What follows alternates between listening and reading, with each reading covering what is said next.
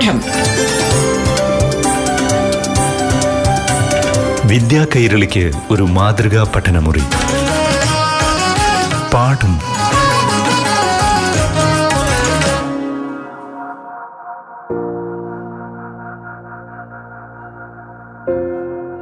നമസ്കാരം പ്രിയപ്പെട്ട കൂട്ടുകാരെ. പാഠത്തിന്റെ പുതിയൊരു അധ്യായത്തിലേക്ക് എല്ലാ പ്രിയ കൂട്ടുകാർക്കും സ്വാഗതം. ഗാലക്സിയെക്കുറിച്ച് കഴിഞ്ഞ ദിവസം സാബുജോ സാർ വളരെ വിശദമായി പ്രതിപാദിച്ചിരുന്നു. ഇന്ന് ഗാലക്സി എന്ന അത്ഭുതകരമായ മേഖലയെക്കുറിച്ചും രണ്ടായിരത്തി പത്തൊൻപതിൽ കണ്ടെത്തിയ പുതിയ ഗ്രഹത്തെക്കുറിച്ചുമാണ് പ്രതിപാദിക്കുന്നത്. എങ്ങനെയാണ് ഒരു പുതിയ ഗ്രഹത്തെ കണ്ടെത്തുന്നതെന്നും കേൾക്കാം. Wayanad Meppadi G L P എസിലെ അധ്യാപകൻ ശ്രീ സാബു ജോസ് ആണ്. ഇന്നും കൂട്ടുകാർക്കൊപ്പം അറിവുകൾ പങ്കുവയ്ക്കാനായി ഉള്ളത്. സൗരയൂഥത്തിന് വെളിയിലുള്ള ഗ്രഹങ്ങളെയാണ് നമ്മൾ എക്സോ പ്ലാനറ്റുകൾ എന്ന് പറയുന്നത് അന്യഗ്രഹങ്ങൾ എന്ന് പറയുന്നത്. ഞാൻ പറഞ്ഞു നാലായിരത്തി എണ്ണൂറ് അന്യഗ്രഹങ്ങളെ നമ്മൾ ഇതുവരെ കണ്ടെത്തിയിട്ടുണ്ട്. അതിൽ ഭൂരിഭാഗം കണ്ടെത്തിയത് കെപ്ലർ സ്പേസ് ടെലസ്കോപ്പ് ഉപയോഗിച്ച് തന്നെയാണ്. ഇനി എവിടെയാണ്? ഈ എക്സോ പ്ലാനറ്റുകൾ എവിടെയാണ് നമ്മൾ കണ്ടെത്തിയത്? നമ്മൾ ഇതുവരെ കണ്ടെത്തിയ എക്സോ പ്ലാനറ്റുകളെല്ലാം തന്നെ ഭൂമിയിൽ നിന്നും നാലായിരം പ്രകാശ വർഷത്തിന്റെ ഉള്ളിലാണ് ക്ഷീരപഥത്തിന്റെ വ്യാസം എന്ന് പറയുന്നത് ഒരു ലക്ഷം പ്രകാശ വർഷമാണ് അപ്പോൾ ഈ നാലായിരം പ്രകാശ വർഷം എന്ന് പറയുമ്പോൾ വളരെ ചെറിയൊരു ദൂരമാണ്. എന്ന് പറഞ്ഞാൽ നമ്മൾ കണ്ടെത്തിയ എക്സോ പ്ലാനറ്റുകളെല്ലാം തന്നെ ഈ നാലായിരം പ്രകാശ വർഷത്തിന് ഉള്ളിലാണ്. അത് മാത്രമല്ല ഈ കണ്ടെത്തിയ നാലായിരത്തി എണ്ണൂറ് എക്സോ പ്ലാനറ്റുകളിൽ മൂവായിരത്തി അഞ്ഞൂറ് എക്സോ പ്ലാനറ്റുകളും മൂവായിരം പ്രകാശ വർഷത്തിനുള്ളിലാണ് അതിന് വെളിയിലേക്കുള്ളതൊന്നും നമുക്ക് കണ്ടെത്താനായിട്ട് സാധിച്ചിട്ടില്ല. അങ്ങനെ വരുമ്പോഴാണ് ഇപ്പോഴത്തെ ഈ കണ്ടുപിടുത്തത്തിന്റെ പ്രസക്തി അല്ലെങ്കിൽ ഈ കണ്ടുപിടുത്തം പ്രസക്തമാകുന്നത് അപ്പോഴാണ്. ഇപ്പോൾ കണ്ടെത്തിയ ഈ ഗ്രഹം ആ ഗ്രഹത്തിന്റെ പേര് M fifty one U L S one B. Repeat. M fifty one U L S one B. എന്നാണ് ഈ ഗ്രഹത്തിന് പേരിട്ടിരിക്കുന്നത്. ഏകദേശം നമ്മുടെ സോളാർ സിസ്റ്റത്തിലുള്ള സാറ്റേണിന്റെ ശനിയുടെ വലിപ്പമുണ്ട് ഈ ഗ്രഹത്തിന് എന്നാണ് കണക്കാക്കുന്നത്. ഇനി ഇത് എവിടെയാണ് നോക്കാം. ഈ ഗ്രഹം കണ്ടെത്തിയത് ഭൂമിയിൽ നിന്നും ഏകദേശം ഇരുപത്തിമൂന്ന് ദശലക്ഷം പ്രകാശ വർഷം അകലെയുള്ള എം ഫിഫ്റ്റി വൺ എന്ന് പറയുന്ന ഗാലക്സിയിലാണ് എം ഫിഫ്റ്റി വൺ അതിന് മറ്റൊരു പേരുമുണ്ട് വേൾപൂൾ ഗാലക്സി വേൾപൂൾ ഗാലക്സി അത് എം ഫിഫ്റ്റി വൺ അഥവാ വേൾപൂൾ ഗാലക്സിയിലാണ് ഈ പറയുന്ന ഗ്രഹത്തെ കണ്ടെത്തിയത്. അതുകൊണ്ടാണ് അതിന്റെ പേര് M fifty one U L S one അതൊരു സ്റ്റാർ ആണ്. ഓക്കെ അതായത് വേൾപൂൾ ഗാലക്സിയിലുള്ള ഒരു സ്റ്റാർ ആണ് M fifty one M fifty one എന്ന് പറഞ്ഞിട്ടുണ്ടെങ്കിൽ വേൾപൂൾ ഗാലക്സിയുടെ scientific നെയിമാണ് Messier fifty one fifty one അതിലുള്ള ഒരു സ്റ്റാർ ആണ് U L S one U L S one. ആ സ്റ്റാറിനെ ചുറ്റുന്ന പ്ലാനറ്റ് ആണ് ആയതുകൊണ്ടാണ് അതിനെ U L S one B എന്ന് പറഞ്ഞത്. ഓക്കെ? അങ്ങനെയാണെങ്കിൽ Messier fifty one U L S one എന്ന സ്റ്റാറിനെ ചുറ്റുന്ന സാറ്റേണിന്റെ വലിപ്പമുള്ള ഒരു ഗ്രഹത്തെയാണ് കണ്ടെത്തിയത്. അതിന്റെ പേരാണ് M fifty one U L S one B. ഇതിന്റെ പ്രത്യേകത എന്ന് പറഞ്ഞാൽ ആദ്യമായിട്ടാണ് നമ്മുടെ മാതൃ ഗാലക്സിക്ക് അല്ലെങ്കിൽ ക്ഷീരപഥത്തിന് വെളിയിലുള്ള ഒരു എക്സോ പ്ലാനറ്റിനെ കണ്ടെത്തുന്നത്.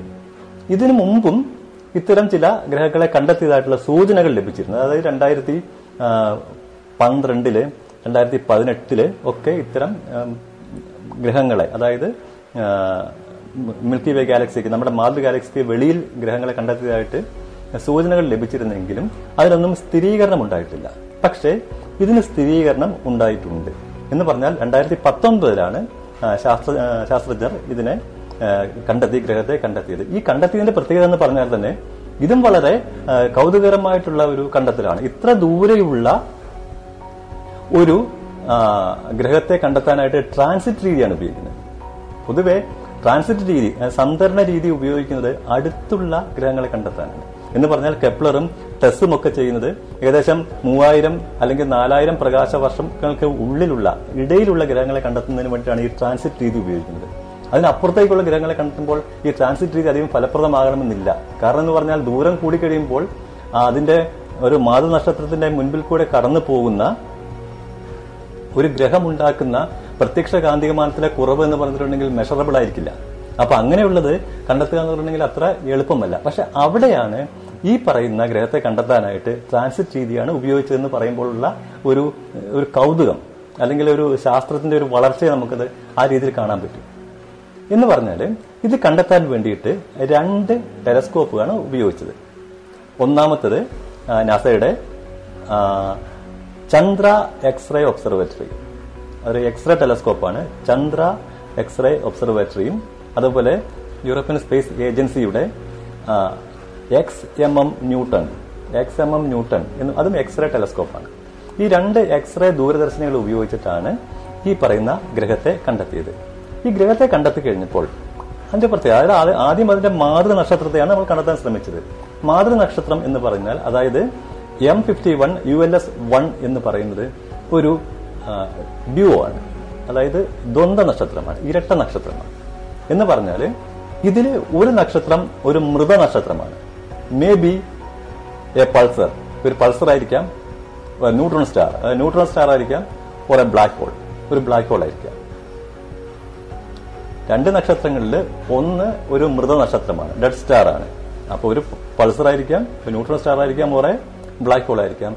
And second one is a blue പാഫ് രണ്ടാമത്തെ ആൾ ഒരു നീലക്കുള്ളനാണ് എന്ന് പറയാൻ രണ്ടും ചെറിയ നക്ഷത്രങ്ങളാണ്.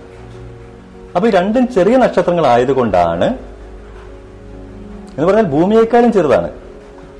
പൾസറൊക്കെ കഴിഞ്ഞിട്ടുണ്ടെങ്കിൽ ഏതാനും കിലോമീറ്റർ മാത്രമേ അതിന് ഡയാമീറ്റർ ഉണ്ടാവുള്ളൂ. അപ്പോ ഈ നക്ഷത്രങ്ങൾ ചെറുതായതുകൊണ്ടാണ് ഒരു പക്ഷേ ഈ സ്റ്റാർ അതിന്റെ മുൻപിൽ ഒരു അതിന്റെ പ്രത്യക്ഷ കാന്തികമാനത്തിൽ കുറവുണ്ടാക്കാനായിട്ട് സാധിച്ചത്. സ്റ്റാർ വലിയ സ്റ്റാർ ആണെങ്കിൽ ഒരിക്കലും അത് പറ്റി ഒരു പക്ഷേ അത് നടന്നെന്ന് വരില്ല. അപ്പോൾ ഇത് സ്റ്റാറുകൾ ഡെഡ് സ്റ്റാർ ആയതുകൊണ്ട് അല്ലെങ്കിൽ വളരെ ചെറിയ സ്റ്റാർ ആയതുകൊണ്ടും പ്ലാനറ്റ്സ് അതിനേക്കാളും വലുതായതുകൊണ്ടാണ് അതിന്റെ ഈ പ്രത്യക്ഷ കാന്തികമാനം ഇപ്പൊ കാന്തികമാനം എന്ന് പറഞ്ഞാൽ എന്താണ് അവിടെ സംഭവിച്ചത്? എക്സ്റേസ് ആണ് അത് ഉത്സർജിച്ചുകൊണ്ടിരിക്കുന്നത്. എക്സ് എക്സ് കിരണങ്ങളെയാണ് ദൃശ്യപ്രകാശമല്ല വിസിബിൾ ലൈറ്റ് അല്ല. എക്സ് കിരണങ്ങളെയാണ് ഉത്സർജിച്ചുകൊണ്ടിരിക്കുന്നത്. അപ്പൊ എക്സ് കിരണങ്ങൾ ഉത്സർജിച്ചുകൊണ്ടിരിക്കണമെങ്കിൽ or gamma rays gamma rays ഉത്സർജിച്ചുകൊണ്ടിരിക്കണമെങ്കിൽ അതൊരു ഓർഡിനറി സ്റ്റാർ ആയിരിക്കില്ല. ഒക്കെ ഈവൻ സണ്ണ് എക്സ് കിരണങ്ങൾ ഉത്സർജിക്കുന്നുണ്ട്. ഓക്കെ ഗാമറേസ് ഉത്സർജിക്കുന്നുണ്ട്. പക്ഷേ അതൊന്നും വിസിബിൾ ലൈറ്റിലേക്ക് താരതമ്യം ചെയ്യുമ്പോൾ വളരെ കുറവായിരിക്കും. പക്ഷേ വളരെ ഉയർന്ന തോതിൽ വളരെ തീവ്രമായ ഊർജ നിലയിൽ എക്സ്കിരണങ്ങൾ ഉത്സർജിച്ചുകൊണ്ടിരിക്കുന്നത് കൊണ്ടാണ് മേ ബി ഇതൊരു ബ്ലാക്ക് ഹോൾ ആയിരിക്കാമെന്നോ ഓർ എ പൾസർ ഒരു പൾസർ ആയിരിക്കാമെന്നോ ന്യൂട്രോൺ സ്റ്റാർ ന്യൂട്രോൺ സ്റ്റാർ ആയിരിക്കാമെന്ന് പറയുന്നത്. അപ്പോൾ അതുകൊണ്ട് തന്നെയാണ് ഈ എക്സ്റേ ദൂരദർശിനികൾ അതായത് X M M Newton and Chandra രണ്ടും എക്സ്റേ ദൂരദർശിനികളാണ് അപ്പോൾ ഈ എക്സ്റേ ദൂരദർശിനികൾ ഉപയോഗിച്ചിട്ട് ഇതിനെ ഡിറ്റക്ട് ചെയ്യാനായിട്ട് സാധിച്ചത്. പാഠം. വിദ്യാ കൈരളിക്ക് ഒരു മാതൃകാ പഠനമുറി. പാഠം ഒരിടവേളയ്ക്ക് ശേഷം തുടരും.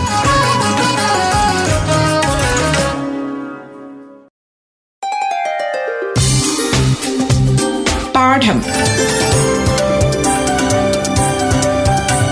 വിദ്യാ കൈരളിക്ക് ഒരു മാതൃകാ പഠനമുറി. പാഠം തുടരുന്നു.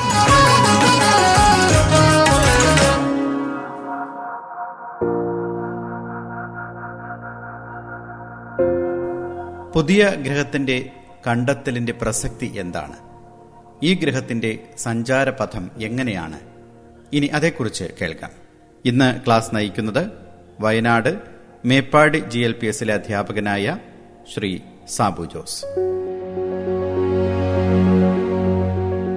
ഇനി നമുക്ക് ഈ M fifty one U L S one B എന്ന് പറഞ്ഞ ഈ സ്റ്റാറിന്റെ പ്രസക്തി എന്താണെന്ന് നോക്കാം. അല്ലെങ്കിൽ ആ കണ്ടെത്തലിന്റെ പ്രസക്തി എന്താണെന്ന് നോക്കാം. ഇത് ഞാൻ പറഞ്ഞു ഇതൊരു സാറ്റന്റെ വലുപ്പമുള്ള ഒരു സ്റ്റാർ ആണ് മാത്രമല്ല അത് ഒരു ഡ്യുവോയുടെ ചുറ്റുമാണ്. അതായത് പറഞ്ഞിട്ടുണ്ടെങ്കിൽ അതായത് ഒരു പൾസറിനെയോ അല്ലെങ്കിൽ ഒരു ബ്ലാക്ക് ഹോൾ അല്ലെങ്കിൽ ഒരു ബ്ലൂ പാപ്പ് അങ്ങനെയുള്ള ഇരട്ട ഒരു ദ്വന്ദ്വ നക്ഷത്രത്തിനെ ചുറ്റുന്നത് മാത്രമല്ല വളരെ തീവ്രമായ രീതിയിൽ എക്സ് കിരണങ്ങൾ ഉത്സരിച്ചുകൊണ്ടിരിക്കുന്നുണ്ട് ഏകദേശം ഭൂമിയിൽ നിന്ന് ഭൂമിയുടെ ഭ്രമണപഥത്തിനേക്കാൾ ഏകദേശം എഴുപത് മടങ്ങ് വിസ്തൃതമായ ഭ്രമണപഥത്തിൽ കൂടിയാണ് സഞ്ചരിച്ചുകൊണ്ടിരിക്കുന്നത്. പക്ഷേ ഇതിന്റെ തീവ്രമായ എക്സ് കിരണങ്ങളുടെ ആക്രമണം കൊണ്ട് മേ ബി അവിടെ ലൈഫ് ഉണ്ടാകാനുള്ള സാധ്യത വളരെ കുറവാണ്. പക്ഷെ മറ്റൊരു കാര്യമുണ്ട്. ലൈഫിന്റെ ഡെഫിനിഷൻ എന്ന് പറയുന്നത് സോളാർ സിസ്റ്റത്തിലുള്ള ഡെഫിനിഷൻ ആയിരിക്കില്ല. ലൈഫിന് മറ്റൊരു ഗാലക്സിയിൽ ഉണ്ടാകുന്നത്. സോളാർ സിസ്റ്റത്തിന് വെളിയിൽ പോലും അങ്ങനെ ആയിരിക്കണമെന്നില്ല. അപ്പൊ പിന്നെ മറ്റൊരു ഗാലക്സിയെ കുറിച്ച് പറയേണ്ട കാര്യമില്ലല്ലോ. അപ്പൊ ലൈഫിനെ കുറിച്ച് ചിന്തിക്കുന്ന ഒരു അർത്ഥമൊന്നുമില്ല. ഒരു പക്ഷേ ലൈഫ് ഉണ്ടാകാം ഇല്ലാതിരിക്കാം. പക്ഷേ ഈ കണ്ടത്തിന്റെ പ്രസക്തി എന്താണെന്ന് നമുക്ക് നോക്കാം. എന്ന് പറഞ്ഞിട്ടുണ്ടെങ്കിൽ നമ്മൾ മനസ്സിലാക്കിയെടുത്തോളം ആദ്യം നമ്മൾ മനസ്സിലാക്കിയത് ഗ്രഹങ്ങൾ ഉള്ളത് ഈ സോളാർ സിസ്റ്റത്തിൽ മാത്രമേ ഉള്ള ഗ്രഹങ്ങൾ ഉള്ളതെന്നാണ് മനസ്സിലാക്കിയത്. പിന്നീട് നമുക്ക് മനസ്സിലായത് നെയ്ബർഹുഡിലൊക്കെ ഗ്രഹങ്ങളുണ്ട്. നമ്മൾ നോക്കുന്നിടത്തെല്ലാം ഗ്രഹങ്ങളുണ്ട്. കെപ്ലർ അതൊക്കെ തെളിയിച്ചു തന്നു. നമ്മൾ നോക്കുന്നിടത്തെല്ലാം ഗ്രഹങ്ങളും ഗ്രഹ കുടുംബങ്ങളും നക്ഷത്ര കുടുംബങ്ങളും എല്ലാം ഉണ്ടെന്ന് മനസ്സിലായി. നമ്മൾ എങ്ങോട്ട് നോക്കിയാലും അവിടെ ഗ്രഹങ്ങളുണ്ട്.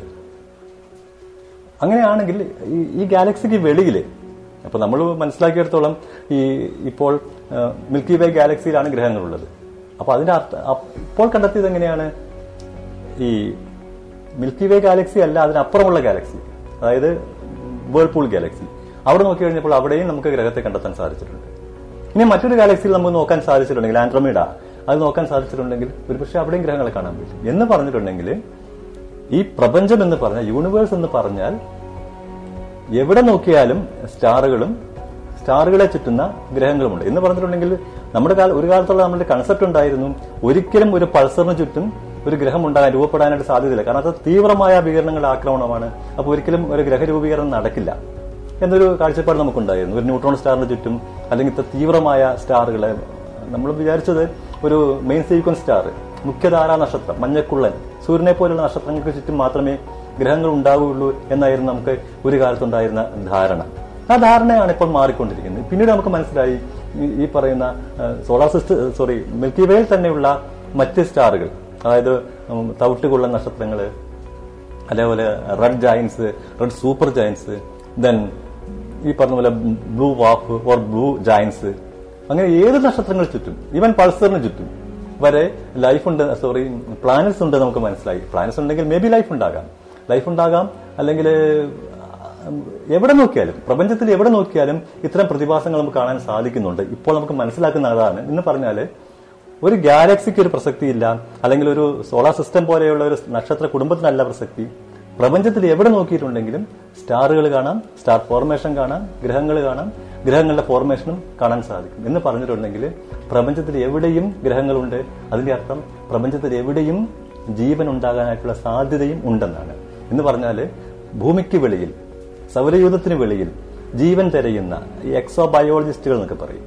അവർക്ക് വളരെയധികം കൗതുകം നൽകുന്ന അല്ലെങ്കിൽ പ്രതീക്ഷ നൽകുന്ന ഒരു കണ്ടെത്തലാണ് ഇപ്പോൾ നടന്നത്. എന്ന് പറഞ്ഞാൽ പ്രപഞ്ചത്തിൽ എവിടെയും ഗ്രഹകുടും ഗ്രഹങ്ങളുണ്ടാകാം ഗ്രഹ കുടുംബങ്ങളുണ്ടാകാം അവയിൽ ജീവനുണ്ടാകാം എന്ന് പറഞ്ഞിട്ടുണ്ടെങ്കിൽ ഒരേ സമയം നമ്മളെ അത്ഭുതപ്പെടുത്തുന്നതും ഭയപ്പെടുത്തുന്നതും സന്തോഷം പകരുന്നതും ഒക്കെ ആയ അനുഭവമാണ് എന്ന് പറഞ്ഞാൽ പ്രപഞ്ചത്തിൽ എല്ലായിടത്തും ജീവനുണ്ടെന്ന് പറഞ്ഞാൽ അതിനർത്ഥം നമുക്ക് ഒരു പ്രസക്തിയുമില്ല അല്ലെങ്കിൽ ഭൂമിയിലെ ജീവന് ഒരു പ്രസക്തിയുമില്ല എന്ന് തന്നെയാണ്. ഇനി വേറെ എവിടെയും ജീവനില്ല ഭൂമിയിൽ മാത്രമേ ജീവനുള്ളൂ എന്ന് പറഞ്ഞാലോ?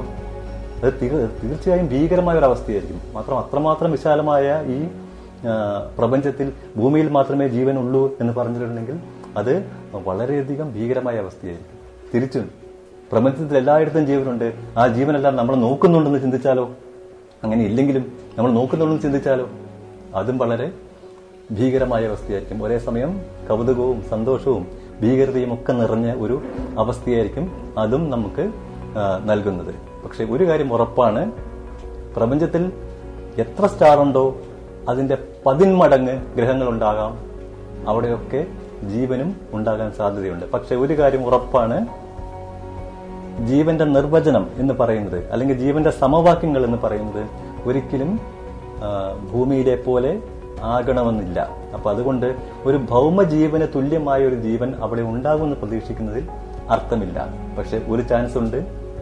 പ്രപഞ്ചത്തിൽ എവിടെയെങ്കിലും ഏതെങ്കിലും ഗാലക്സിയിൽ ഇപ്പോൾ നമ്മൾ പറഞ്ഞ U L S one B ആകണമെന്നില്ല.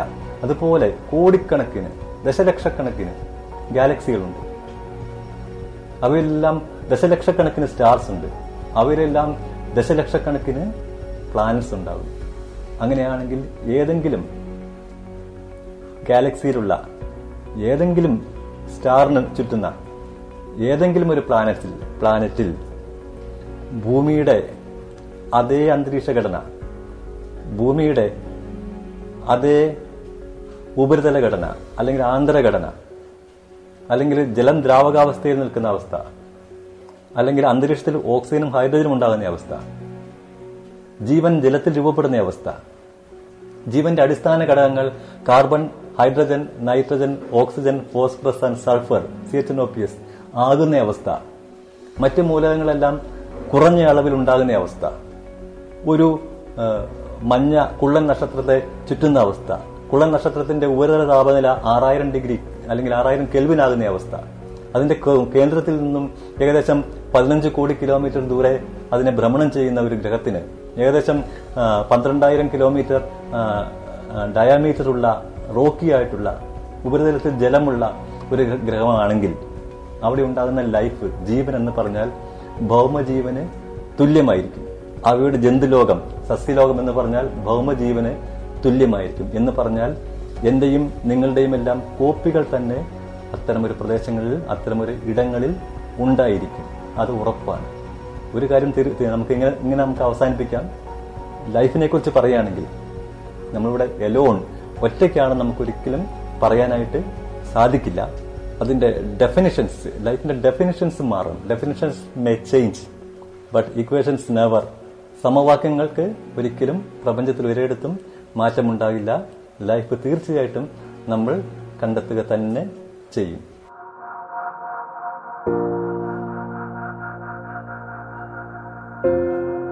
ഇന്നത്തെ പാഠം ക്ലാസ് കൂട്ടുകാർക്ക് ഏറെ ഇഷ്ടപ്പെട്ടു എന്ന് കരുതട്ടെ. ഇനി മറ്റൊരു വിഷയവുമായി അടുത്ത അധ്യായത്തിൽ നമുക്ക് സംഗമിക്കാം. ഇന്ന് പാഠം ഇവിടെ പൂർണമാകുന്നു. എല്ലാ കൂട്ടുകാർക്കും നന്ദി നമസ്കാരം. പാഠം. വിദ്യാ കൈരളിക്ക് ഒരു മാതൃകാ പഠനമുറി. പാഠം